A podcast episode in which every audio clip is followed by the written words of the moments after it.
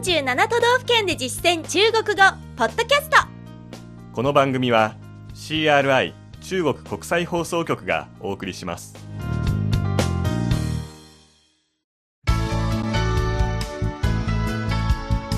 大家好。皆さんこんばんは。47都道府県で実践中国語第34課です。ご案内は私超いい関東梅田健です。この講座では日本の各都道府県で出会う中国人との会話を目標に学んでいきます。今月は甲州こと山梨県をテーマに勉強しています。基本情報そしてグルメに続きまして今回は山梨の観光スポットを紹介できるようになりましょう。私も山梨に滞在した半年間はほぼ毎週末出かけていましたがそれでもまだ行けてないところがたくさんあるくらい観光名所と穴場スポットがたくさんあります。うん。張さんは今回取り上げたい内容がありすぎて、うん。テキストを作るのに非常に苦労したそうですね。そうですね。はい。ではその本文を早速聞いてください。張さんが山梨に来たばかりの中国人の役で私が現地に住む日本人の役です。一到秋天就想看红叶。去深仙峡和人野八海绝对没错。还想泡温泉。那要去梅人馆温泉能看到富士山和贾府盆地。还有哪里能欣赏到富士山的景色？富士五湖、富士前间神社、富士急游乐园都不错。では、今の会話を日本語で聞いてみましょ秋になると紅葉が見たくなりますう。小仙峡と忍野八海に行けば絶対に間違いないですよ。温泉も入りたいですねなら、ほったらかし温泉へ行くべきです。富士山と甲府盆地が見られますよ。あとはどこで富士山の景色を楽しめますか？富士五湖、富士浅間神社、富士急ハイランドなどは結構いいですよ。続いて重要な単語の確認です。張さんの後に続けて発音してください。まずは小仙峡、升仙峡升仙峡忍野八海、人野八海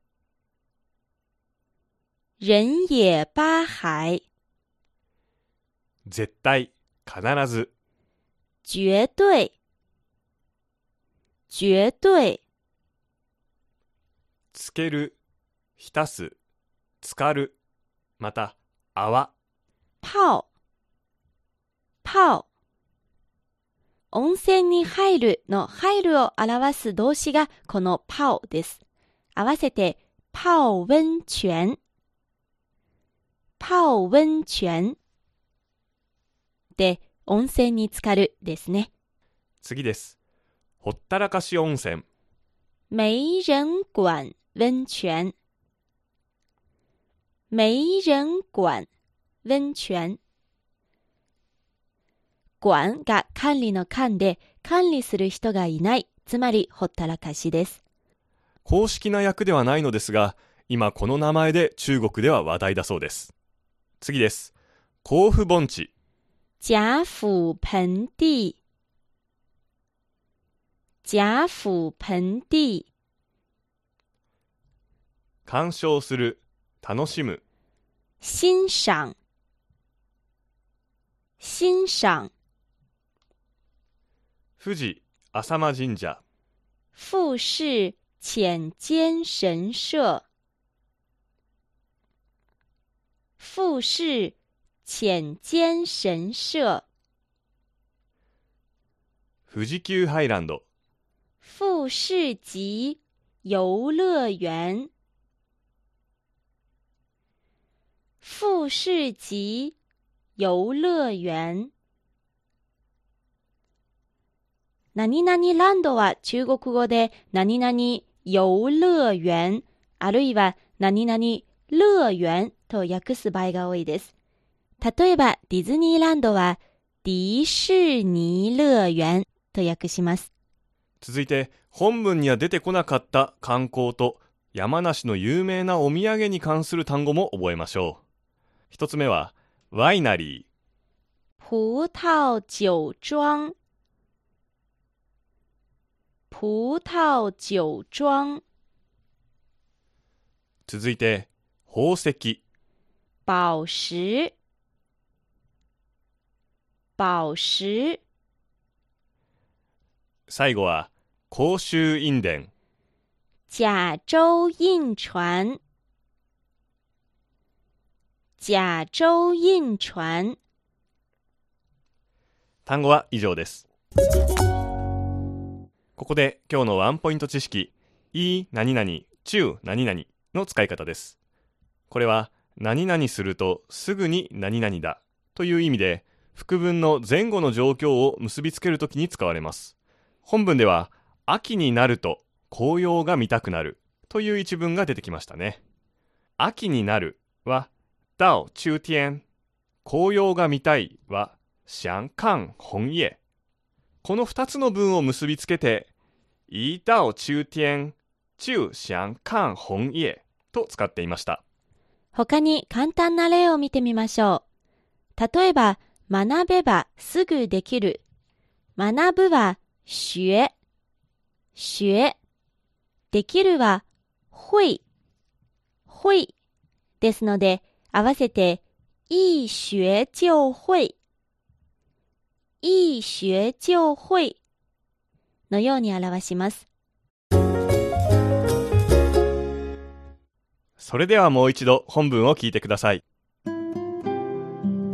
秋になると紅葉が見たくなります。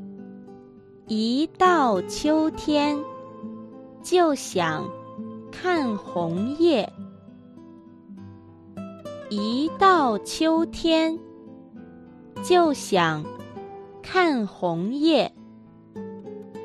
昇仙峡と忍野八海に行けば絶対に間違いないですよ。去升仙峡和人野八海，绝对没错。去升仙峡。和人野八海，绝对没错。温泉も入りたいですね。还想 泡温泉，还想泡温泉。なら、ほったらかし温泉へ行くべきです。那要去。没人管温泉，那要去没人管温泉。富士山と甲府盆地が見られますよ。能看到富士山和贾府盆地。能看到富士山。